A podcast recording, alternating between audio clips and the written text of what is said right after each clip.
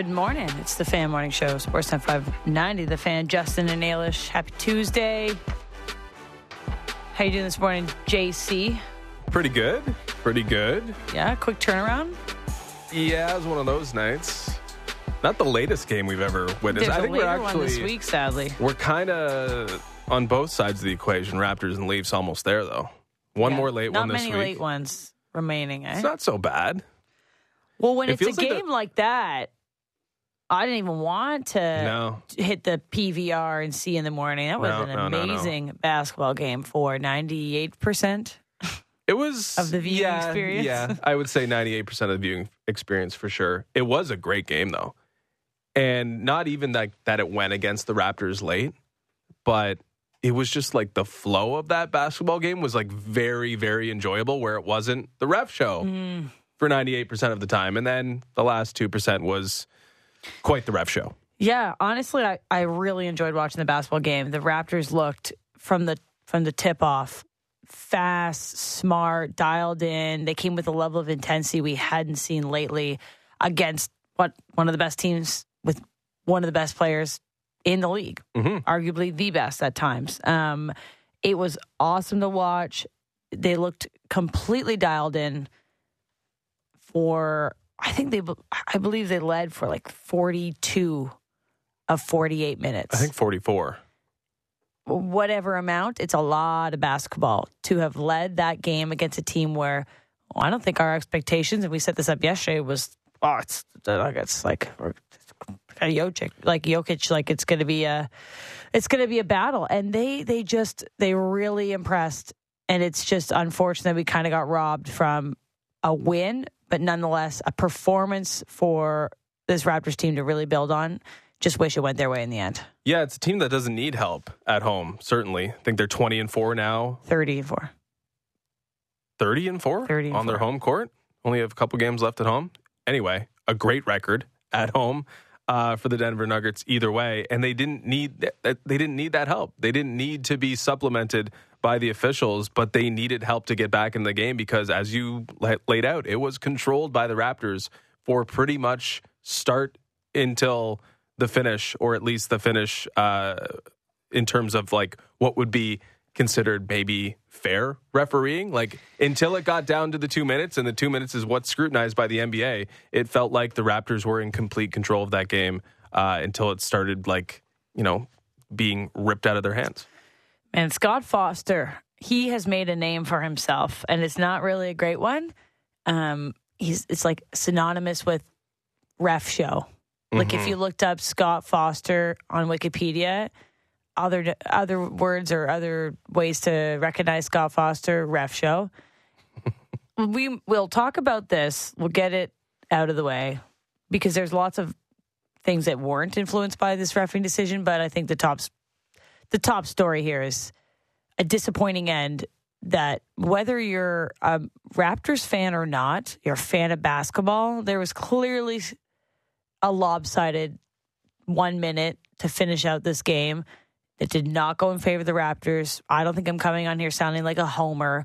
You look at any like general media that watched the rest of last night's game, everyone's like, what the hell happened? Right? Like it's it sucks because honestly the Raptors really did deserve to win that game. But a series of poor calls that timing wise were added to the the reasoning why they were so poor. Maybe maybe there's a reason some of these should be called in different situations, but you're one minute left in a one point game. It's there's no real reason to make some of these decisions other than you want it to be the ref show, right? There's like a three or four series segment that we can pinpoint of areas that I don't think we can agree on needing to be called. Yeah, I mean, you say series. I guess it's a series. They were kind of forced into the game twice, though.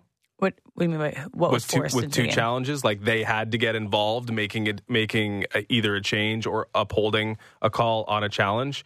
Uh, I think Nick Nurse is like partly to blame for this snowballing a little bit.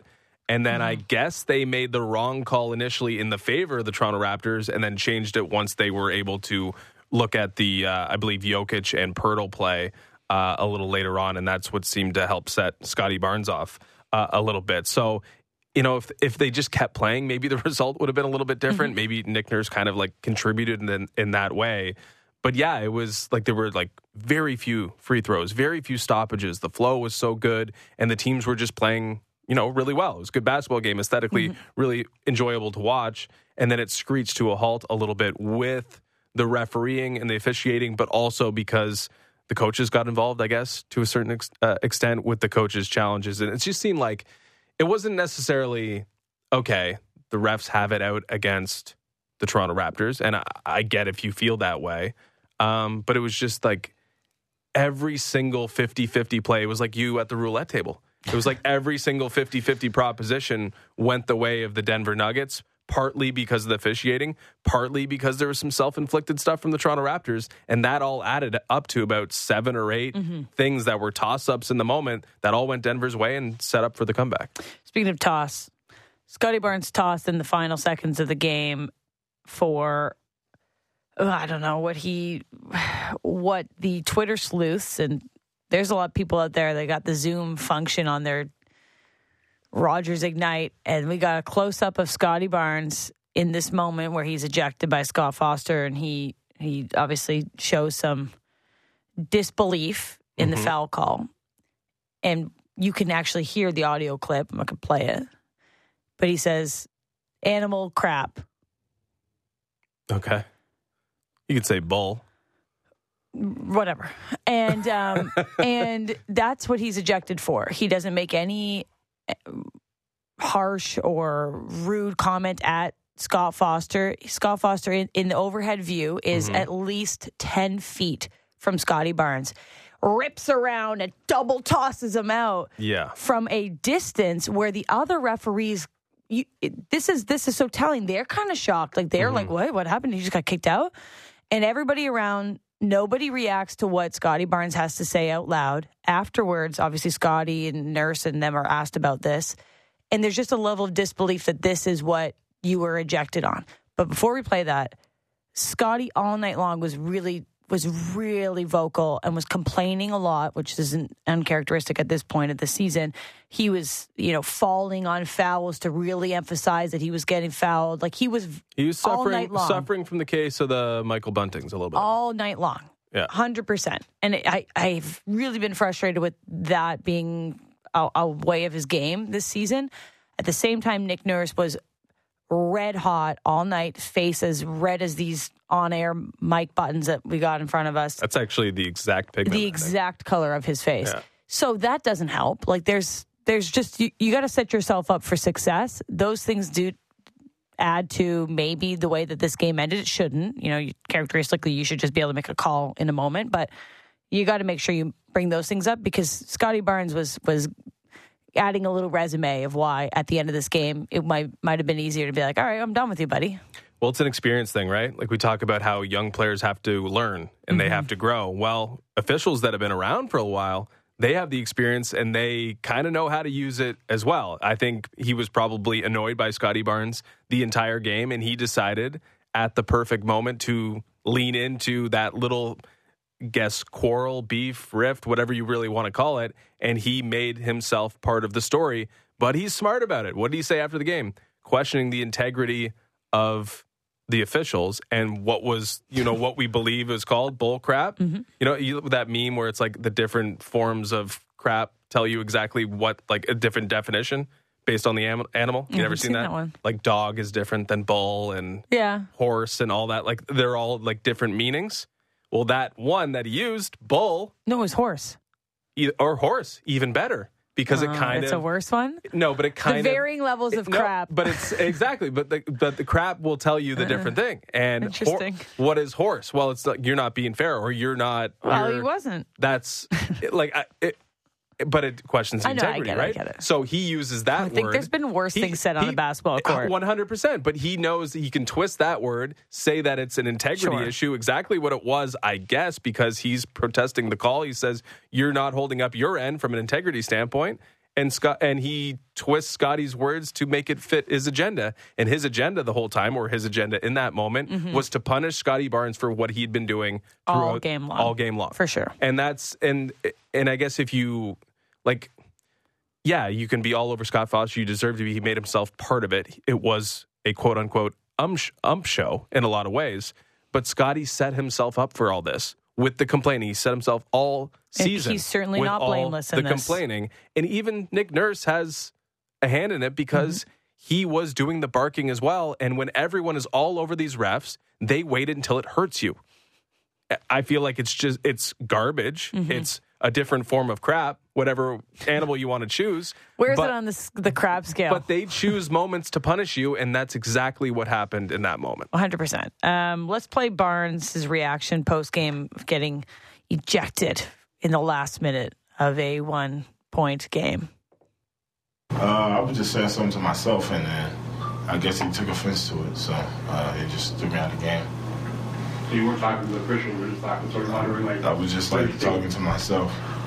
It was just like normal talk. I felt like uh, I got fouled on something, so I just told them about it a little bit. Uh, but it, I guess they were just mad. Uh, I don't know. Okay.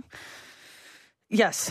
Um, it seems extremely unfortunate. It felt like a, a way larger punishment that needed to happen, but full sample size, you're a young, ex- unexperienced guy. This has been a, a way of the Michael Bunting parallel was really good there because this has now been a season of seeing a lot of frustrated Scottie Barnes.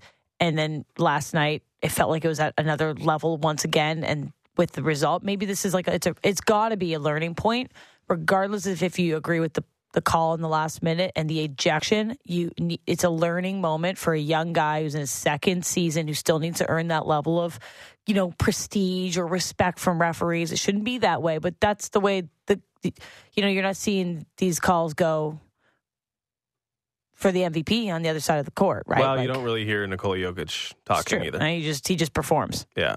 And he doesn't chase triple doubles like uh, good old Giannis, who got it, gets it taken away from him.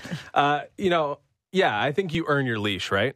You earn your leash in those moments. You earn your ability to talk. And as much as that's like, it's not fair and it, it leads to frustrating moments, I think it's just the realities of the NBA and especially the old school view of certain officials. I don't know how long Scott Foster's been around. We got Alvin Williams on a little later. I'm sure there's a story. I'm sure there's uh, an opinion that he can give us on Scott Foster because I know he's been around for a little while.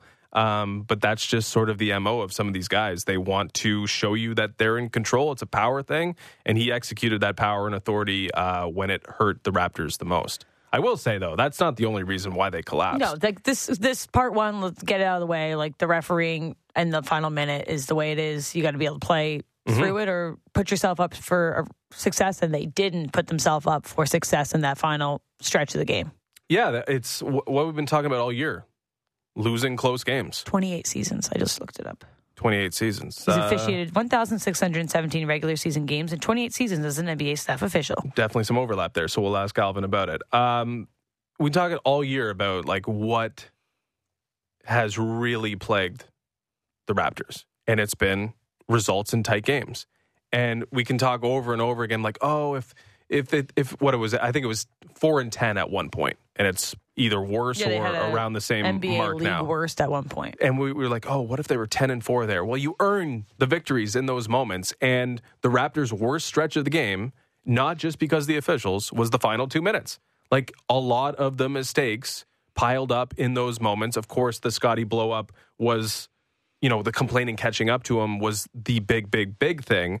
But there are other examples all over the floor of them giving inches away and eventually the mm-hmm. Nuggets taking a mile. Like Fred just like lost the ball randomly at one point. You got Nick Nurse barking and contributing maybe to the foul stuff. You have him wasting a challenge and his last time out because he was aggrieved by a call. And then it just snowballs from there. But like you see on the other side, the veteran nature of the Denver Nuggets and how they can use the final two minutes to their advantage. Nikola Jokic, you're like you can't hack a shack anymore, right? but he per, he takes a foul on Poeltl, puts them to the line without it being like a blatant hack a shack, which would have been, I think, a shot and, and, and possession. He puts Poeltl to the line just as a smart veteran move that that works out beautifully because Poeltl misses both of his free throws and gives them possession back. It was like Denver figured out and has figured out how to do the little things in those crunch moments. And the Raptors, it seems like they just lose themselves. They lose focus. They lost what they had been doing for 46 minutes in those final two minutes. And I feel like that explains why they have such a poor record in these tightly contested games, these one possession games, these one score games late. It's for this reason. They don't know how to close. Where a team like Denver, who wins 30 times out of 34 appearances on their home court, they figure out ways to win and to succeed in these crunch moments. It was that was the big difference between these two teams because Toronto played punched up, played up to the standard of the best team in the Western mm-hmm. Conference. But when plays had to be made, decisions had to be made, brain power was tested, Denver took over. It's the margin of error that becomes really thin when you play a team like this. And once again, Will Lou has a really good post game Raptors podcast, which you should listen to. And he laid out at least 10 incidences where the Raptors made tiny little mental mistakes. And yes, no one's going to play a perfect game, but they were playing one of their best games of the season. And small things like a miscommunication, not seeing someone down halfway down the court wide open, missed opportunities, the extra pass, going up for shots that you know there was a better decision to be made losing the ball as you mentioned like tiny things. And in the end you're losing a game on one point one possession that becomes two at the end with the free throws. But mm-hmm. it's felt like at times you saw the inexperience of this Raptors team, but overall, I'm leaving with a, a, a really positive feeling about if this Raptors team can play a similar, I mean, it's going to be asking a lot to play every game like this, but if you can put together a performance against the 46 and 19 Denver Nuggets with an MVP roster, in a play in, the Raptors are scary. Like that's a hard team to play against when they're rolling. That Fred looked awesome. The way that OG, we didn't even talk about the, the defensive markup but what putting OG on Jokic was a really great decision.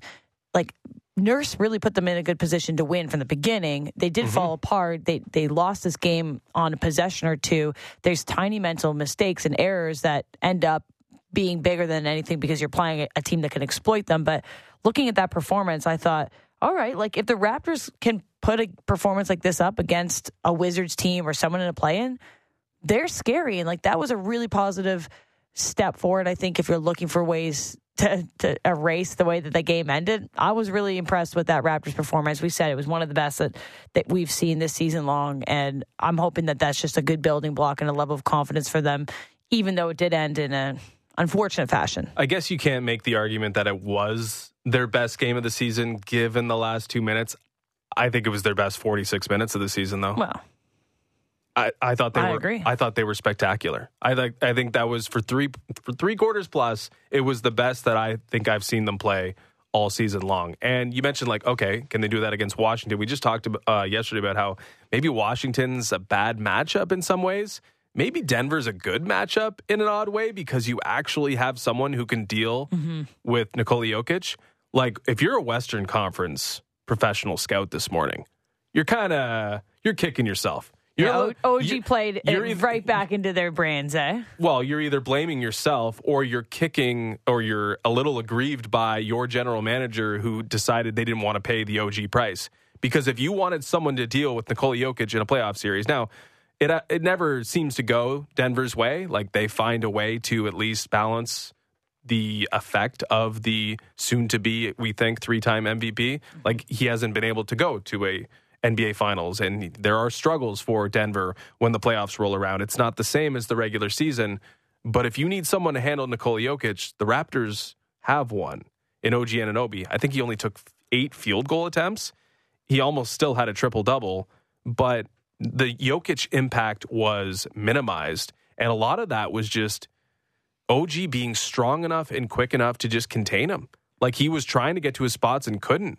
OG did an unbelievable job and really showed his worth uh, as a defensive player in that matchup. And maybe that just makes it a great matchup for the Raptors versus the Denver Nuggets because they have someone who can deal with Jokic defensively and they have someone all of a sudden who can deal with Jokic from an offensive standpoint Jakob Poeltl did a great job scoring around Jokic in the game. Like it was on both ends of the floor. Nick Nurse had an answer for the game's best mm. player and someone who's in line to win a third straight uh, MVP. So yeah, if you're a Western Conference scout, you might be a little bit annoyed right now.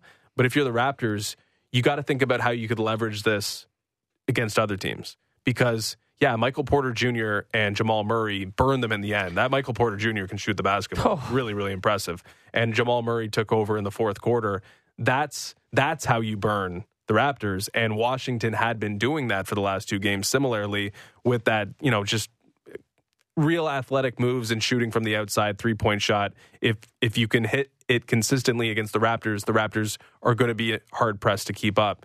But against Jokic specifically, mm-hmm. Raptors did an amazing job, and that's what put them in the chance or in the driver's seat to win that game before they they coughed it up. Yeah, they're back in action tomorrow night against the Clippers and the Lakers. So looking to find a way to replicate some of this defensive shutdown and opportunities. Like Fred looked really great last night. This has been a couple good Fred nights in a row.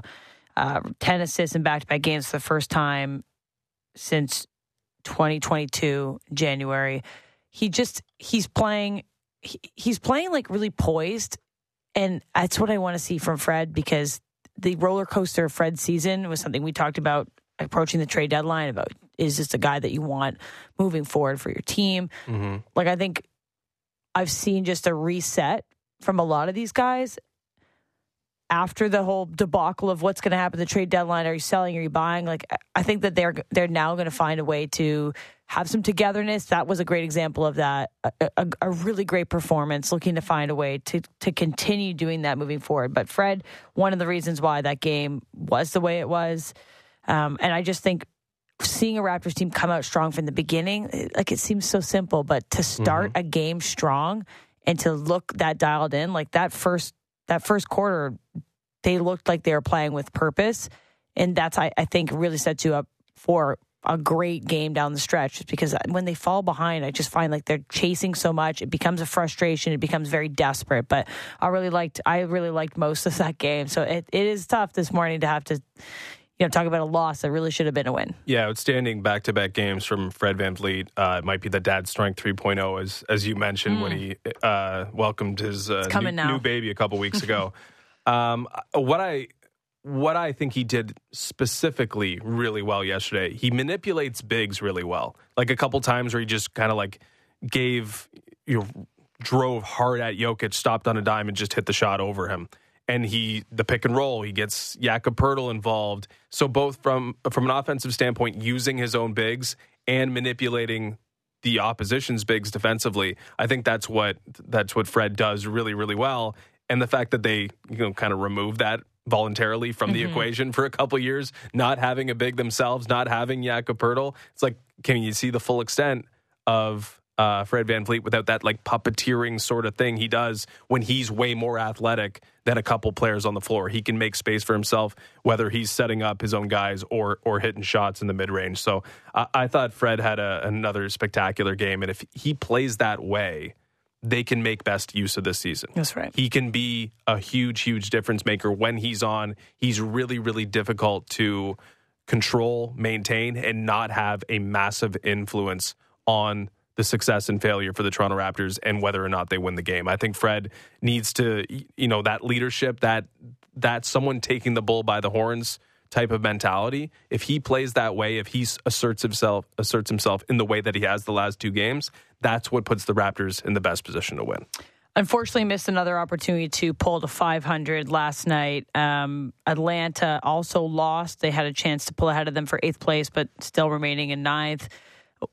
Would have been a big win, not only to beat the Nuggets, to win on the road against a team that is basically the Boston Bruins of the NBA on home ice, but also standings wise. So I, I'm feeling like a lot of positives to pull away from it. Regardless, we're going to have Alvin Williams on at 7:30, um, Bryce Salvador at seven, and Joshua Kloke at eight o'clock to tee up Maple Leafs and Devils, which is a big one tonight with a lot of. Uh, frustrating, maybe unfortunate news as well coming out of Maple Leafs uh, media day yesterday.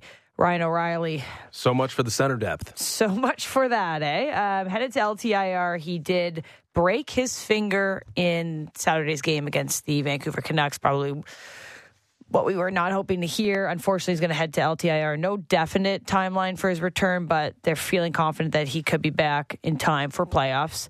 Um, he'll obviously have to miss a minimum of 10 games in 24 days. So no Ryan O'Reilly for a while.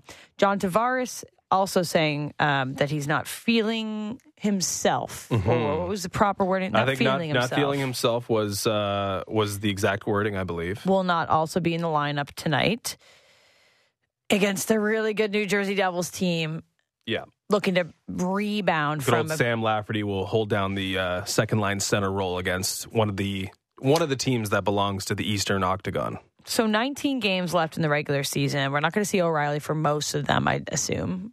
Let's say Va- vast majority. You'd, vast you'd think. majority of them. Maybe this is just a, a little reset for John Tavares because they don't play again until Saturday night on, Mm-hmm. on home ice here against Oilers. So you don't play today. You get basically almost a week of rest time. Um, I don't know if it. I don't know what to make of the not feeling himself. Do you think it's related to the massive hits that he received on Friday, or more, or sorry, Saturday, or more like not feeling himself, like illness wise? I didn't really get the pers- like what they were trying to hint at, or not hint at anything. I guess. Yeah, I think they're definitely using the Myers hit, right? I, Mm. Who's who's the other one's Dakota Johnson? I'm not sure it was the the other hit, but laid out twice. Oh, but yeah. before he hit the Myers wall, he hit his own personal wall, right? Like it hasn't been going particularly well for John Tavares. And what I kind of think here, load management with a little bit of cause, maybe yeah, not feeling particularly good, but like is he missing a game in the playoffs because he's not feeling good? It wasn't exactly concussion protocol mm-hmm. because he's out on the ice the next day Right. or two days later, you know, going through a full team practice or a semblance of a full team practice. So you, you laid it out perfectly there. Only one game between these two Saturday nights. It feels like, hey, can we get John Tavares a week off? Because A, he took some big hits and might be mm-hmm. feeling a little off. But B, he'd been struggling and slowing down a little bit. And we need to make sure that he is rested and ready to go and that he has fresh legs or the freshest legs he can possibly have in a playoff series. So it feels like a little bit of load management hidden or concealed or shrouded by the fact that, yeah, he got. We have an excuse here with him that getting banged up a little bit in the last game. Here is uh, Keefe on Captain John Tavares just not feeling like himself ahead of tonight's game.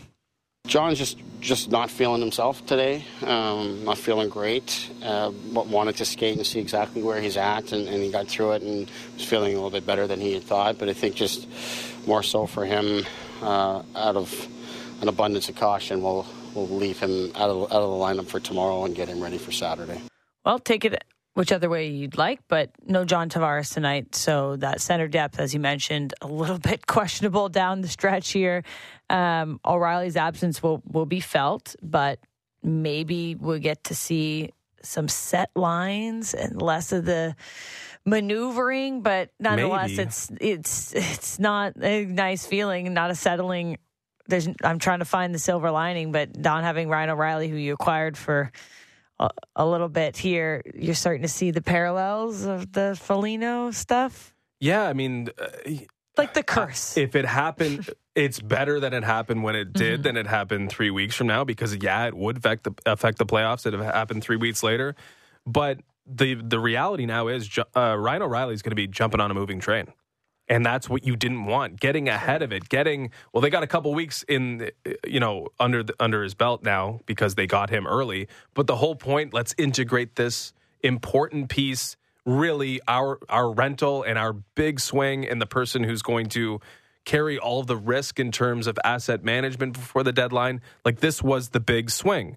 Ryan O'Reilly, let's get him in here. Let's get him acclimatized. Let's play him on a top or a top six uh, line before we put him maybe into the bottom six where he can sort of solidify things. Like this was their big move. This was the most important piece, at least to get integrated into the system. And now he's going to come back you know, maybe not fully conditioned for the playoffs and without the chemistry that you were hoping to build for six weeks down the stretch. It's very, very unfortunate that the mm-hmm. Maple Leafs, and it feels very, very Maple Leafs, and it just seems to happen to this team that they're losing the guy that they brought in and that they're temporarily investing in for a prolonged period of time. Like it's, it's, there's no way to really spin the positive, I don't think. You had him for maybe two months max at least in terms of regular season play, and you're only going to get half of that. no, it's uh, it's it is extremely unfortunate and, And- unlucky, and that's the the way sometimes she goes. I will say it's better. Like Ryan O'Reilly is a pro. Ryan O'Reilly probably can manage this situation. well, I the good better thing is than it's, others. it's a broken thumb or finger. You can still be in game shape. Like you could still be skating. You can still be you can still be skating, around but you there. can't really simulate game shape, can well, you? no, of course. So- he's not going to be playing in battles in the puck. I- I'm just saying he he's going to get back in. We think, and I think you trust that player to okay. Let's simplify right. things. Let's get into the third line center role. That probably means hey, he's not playing the intricate role with Mitch Marner and and John Tavares in the second line. At least I would think or expect.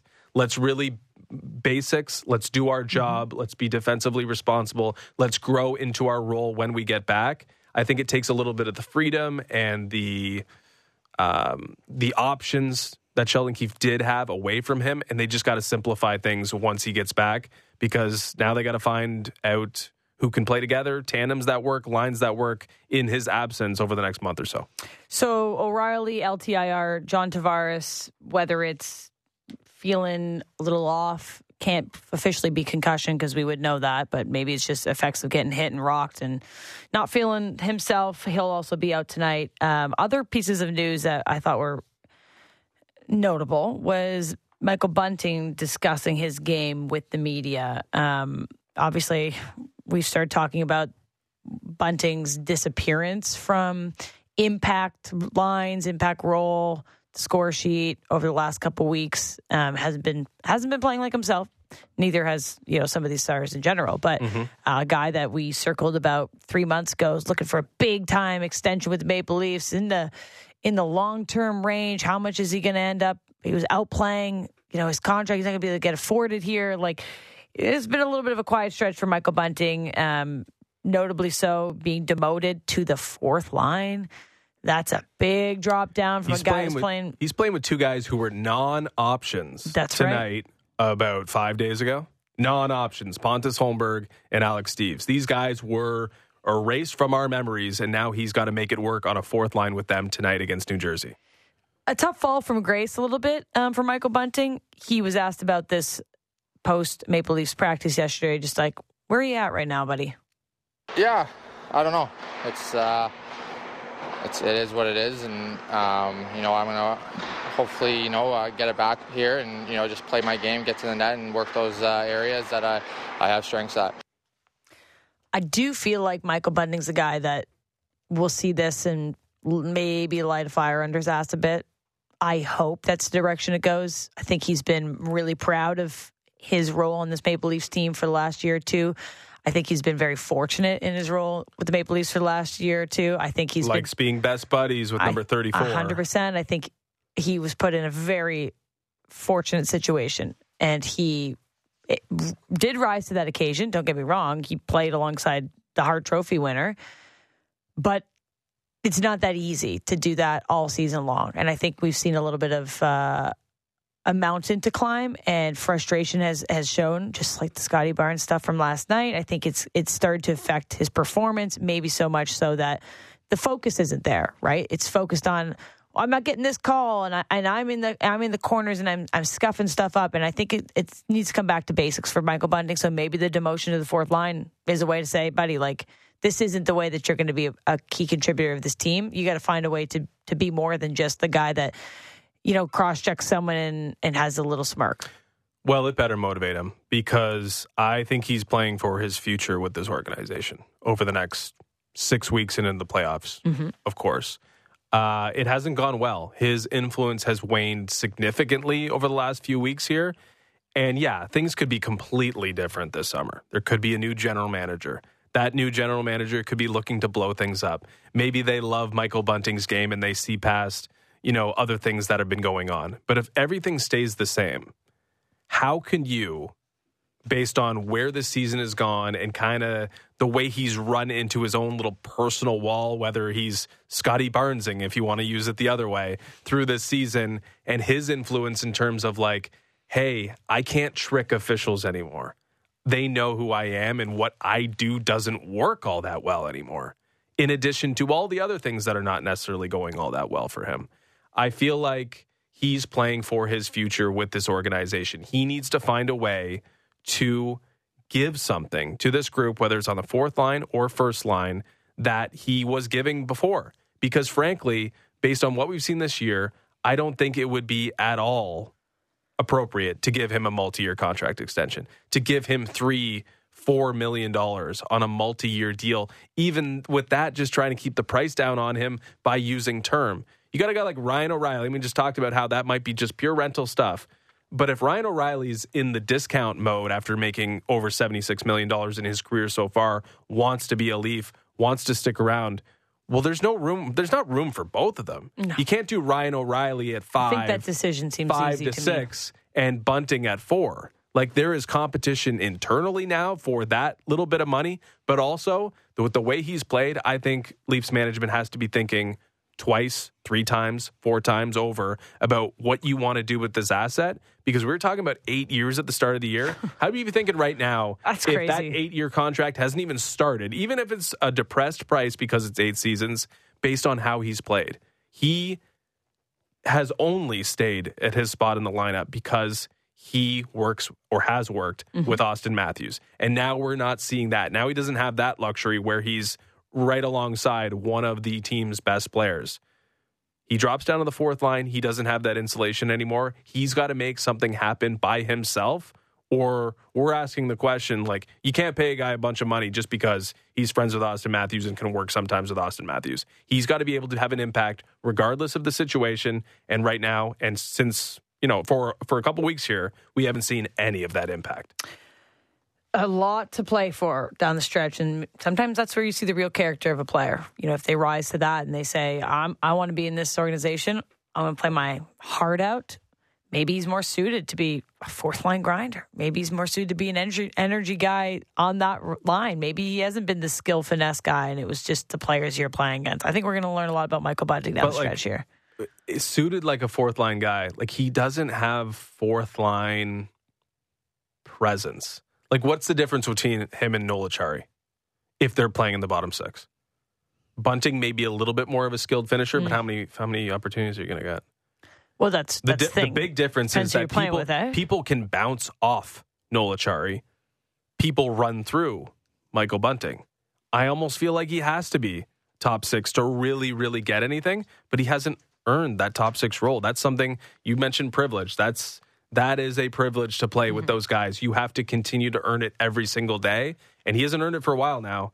And I worry a fourth line with Holmberg, Steeves, and Bunting, like, what's the utility there? What are you going to get out of that group? I, I frankly have well, no play idea. yourself off that line. Yep. That's what I want to see tonight. Got to Um, be energy from him. Okay, more um, lineup shakeups today. Luke Schenn will not be in the lineup as his wife is expected to have a baby, which we knew about when Mm-hmm. She was in attendance there in Vancouver with the other two kids. hopefully a couple days away. Um, I believe it's nine days in. eh, Is her due date? So maybe it'd be a little early. Their baby. due date's nine days away. It was due Oh, to give birth be- in nine days. That's why it was, This a a bit of long an time. extended absence Yeah. here. Um, nonetheless, that's not exactly what. Well, I guess they don't play again until Saturday, Right. so he can hang around for the week and then. Yeah. So well- no Luke Schenn uh, tonight. Uh, Timothy Liljegren will make his return to the Leafs lineup after two consecutive games of being healthy scratch. He was skating alongside Morgan Rielly at practice yesterday. I mean, speaking of opportunities, I think this actually means more to the success and failure of the Toronto Maple Leafs. Uh, what happens here with Timothy Liljegren? Because you know we saw Luke Schenn and Eric Gustave thing, Eric Gustave thing, Eric Gustave thing. Eric, Eric I love Gustafsson that. try things That's out. That's a good one. Uh, and it was, you know, I, I, I feel like we saw the utility of Luke Schenn. We saw the heavy hits. We saw the Yeah, you were literally not a fan of anything other than the nostalgia. No, I like that. I just don't. You're not. Don't miscast him as a top pairing I defenseman. know. And I don't even think Liljegren is top pairing defenseman worthy. But maybe you just readjust role. Maybe it can work with Luke Schenn if you're playing Morgan Rielly like Rasmus Sandin, where you're sheltering him a little bit and you put him on a, on a third pairing, at least in terms of role, where he can thrive and play more offensively and lean on Luke Schenn. But if you want to play him against top competition, it's probably not an option. Not sure if Liljegren's an option, but I think Liljegren is closer to giving you that. So we'll see if he can help settle Morgan Rielly. If Morgan Rielly can help settle Timothy Liljegren, I think your best version of the Maple Leafs includes Liljegren in a playoff lineup. He's got to find his role though and carve out space for himself. We'll see if he can take strides towards doing that with Luke Schenn not available. Uh, last clip here. Sheldon Keefe speaking about Liljegren getting back into the lineup, uh, the competition on the blue line, which once again that can be a really positive thing. You know, what were the Maple Leafs playing for this last two months? We said, oh, they're going to play Tampa Bay in the playoffs. Maybe they're playing for home ice. Maybe they're not. Now there's roster competition. There's lineup competition. There's you're fighting for your spot in the playoffs where things matter. So maybe that is a way that Timothy Liljegren elevates his game. Here's Keefe on um, everything happening with the blue line. Liljegren has played good for us all season. We've kind of pulled back on him here the last little bit to give uh, Schenn and, and Gustafsson a chance to get in and get comfortable with our group. But uh, you know, we'll get him get him back in, and we'll just go six defense tomorrow. So uh, you know, it's a chance for him to get going. He's you know he's we have been working him through on the power play and getting him some extra touches there, even more so here now going into tomorrow night. So yeah, that's he's an important guy for us for sure. But you know, as I've talked to him about, our team is is is deeper on defense now than it was prior to the deadline. So with, him and the rest of our defense, the standard is higher in terms of uh, staying in and competing with that. And he was in a similar situation last season. And uh, you know whether it's like I said, he or any of our other guys, you know, they, they've got to when they're in, they've got to do a really good job because other guys want to play too. All right, we'll see what him and Gustav Thing bring to the lineup tonight. No, we're not. Gustav thing is not. Too bad. Eh? Well, I'm, the thing about that is I'm really happy that we're going 60. So just like let's stop the Yeah, and I get all that. You're trying to get two guys, you know, to try to actually feel the puck a little bit. As a member of the Toronto Maple Leafs, it all makes sense. Does it mean that Liljegren should sit forever? No, I don't think anyone outperformed him. I don't think anyone took him out of the lineup with their standard, as as Sheldon Keefe put it. And now I guess it's back on Liljegren to hold his spot. Maple Leafs in action tonight at 7 p.m. in New Jersey. We will have a host from MSG covers the New Jersey Devils quite closely. Uh, Bryce Salvador, former New, Jer- New Jersey Devils captain as well. He's going to talk to us at 7 a.m. Tee up Timo Meier, who's making his home debut tonight. Scored in his real debut the other night. Looking good with that team and how the Eastern Conference shakes up post trade deadline. We'll get all that with him at 7 a.m. But little NFL action here to wrap up the six o'clock block here. Sure. Um, the quarterback dominoes are starting to fall. Derek Carr signs a four-year, $150, $150 million contract with the New Orleans Saints. Geno Smith and his I'm a right back or I won't write back. He has signed at least a check with the Seattle Seahawks. And today is the day, the final day to franchise tag all your quarterbacks at Lamar Jackson. What happens next? Lots going on in the QB market. Yeah, if you told me 52 million guaranteed would go to Geno Smith before Lamar Jackson, I'd call you crazy. But this is also Lamar Jackson putting himself in this position, right? Like he's he wants everything and good for him because he's that guy and he'll get eventually what he wants. It just seems like it won't be from the Baltimore Ravens. Interesting moves. Derek Carr was like kind of the replacement level quarterback floating around where someone could grab him and get like at least competent uh, contributions from behind center? Is he going to be a guy that goes to a Super Bowl, turns a team, elevates one team from, you know, mediocre status into Super Bowl status? No, I don't think he's that guy. He might make New Orleans the best team in the AFC South, though, just by being a competent quarterback, uh, although very mistake prone. Uh, I think the Geno Smith one's the most interesting, though, because Seattle was Seattle put itself in a great position with the Russell Wilson trade, tons of picks, uh, tons of money at their disposal. But now Geno Smith is soaking up a lot of that. And I wonder with two picks in the first round of this draft, both fifth and 20th overall, I think they should still go out and get a quarterback. So Even though I. this is a three year deal with Geno and you trust him and you feel good about it and you're giving him a lot of money right up front. And he deserved that money for, I guess, what he did last year. I think you still have to look to the future. And if there's a guy that you like at five or 20, I think you got to be, you got to really consider doing that because You need a buffer because he's NFL comeback player of the year, but that's, he's also been around for a while. yeah. and this might be his pocket where he gives you good quarterbacking, but it's not going to last forever. Mm-hmm. That's It's what- not going to be 10 years of Geno Smith. 100%. So if you can get that guy because you're drafting fifth overall and you're going to be around 20th overall, if someone slips a little bit that you like, I think Seattle would be crazy Mm-hmm. not to at least consider it. But for now, at least they get the stopgap. It's a really high paid stopgap. And maybe they're even in a better si- situation than New Orleans uh, is with David Carr, with, or I always say David Carr, Derek Carr, with Geno Smith. David Carr. Why do you think you say that? Just because it's Sounds brother, better, first eh? overall. He's got more pedigree. That's right. Not quite It's as good. Not quite replacement level. It's But top of mind. Derek, yeah, Derek Carr could make New Orleans, you know, heavy favorites even in the uh, NFC South. But I don't think anyone's really all that good, and that's the important context.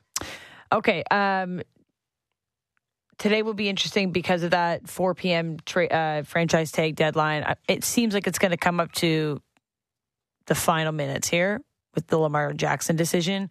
I don't know if you have any thoughts or feelings of where this is going to go, but man, this has been the talking point before preseason as well. It's like this is a big season for this guy. What's going to happen? I don't know. It's been quiet in terms of like the tension between these guys, but not knowing right now, I would. I don't know how confident I'd be feeling if I was a Ravens fan. I feel like it's just the slow process towards the divorce that we mm-hmm. all expect, right?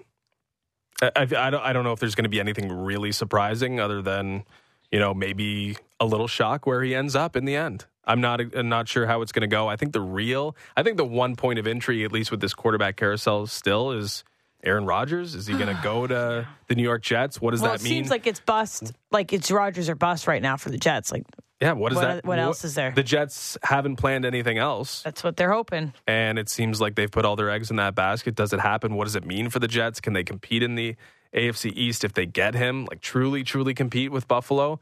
And where does that leave Green Bay? All of a sudden, Green Bay would have a ton of money, mm-hmm. draft capital. They'd be ready to go in like a quick rebuild on a guy they've stashed away in the same way that Seattle should in Jordan Love. They've had Jordan Love on the bench for what five years now, four or five years. It's been it's been a little bit here. He's had his time to to learn under Aaron Rodgers, it soak in as much as he possibly can.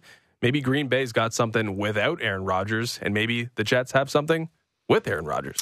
Well, we got to take a break. Um, but I don't know if you heard the rumblings of Tom Brady on retiring. Well, they're starting up again, and I just I can't handle it. I'll just say this: if he comes back and he retires next year, we don't speak about it.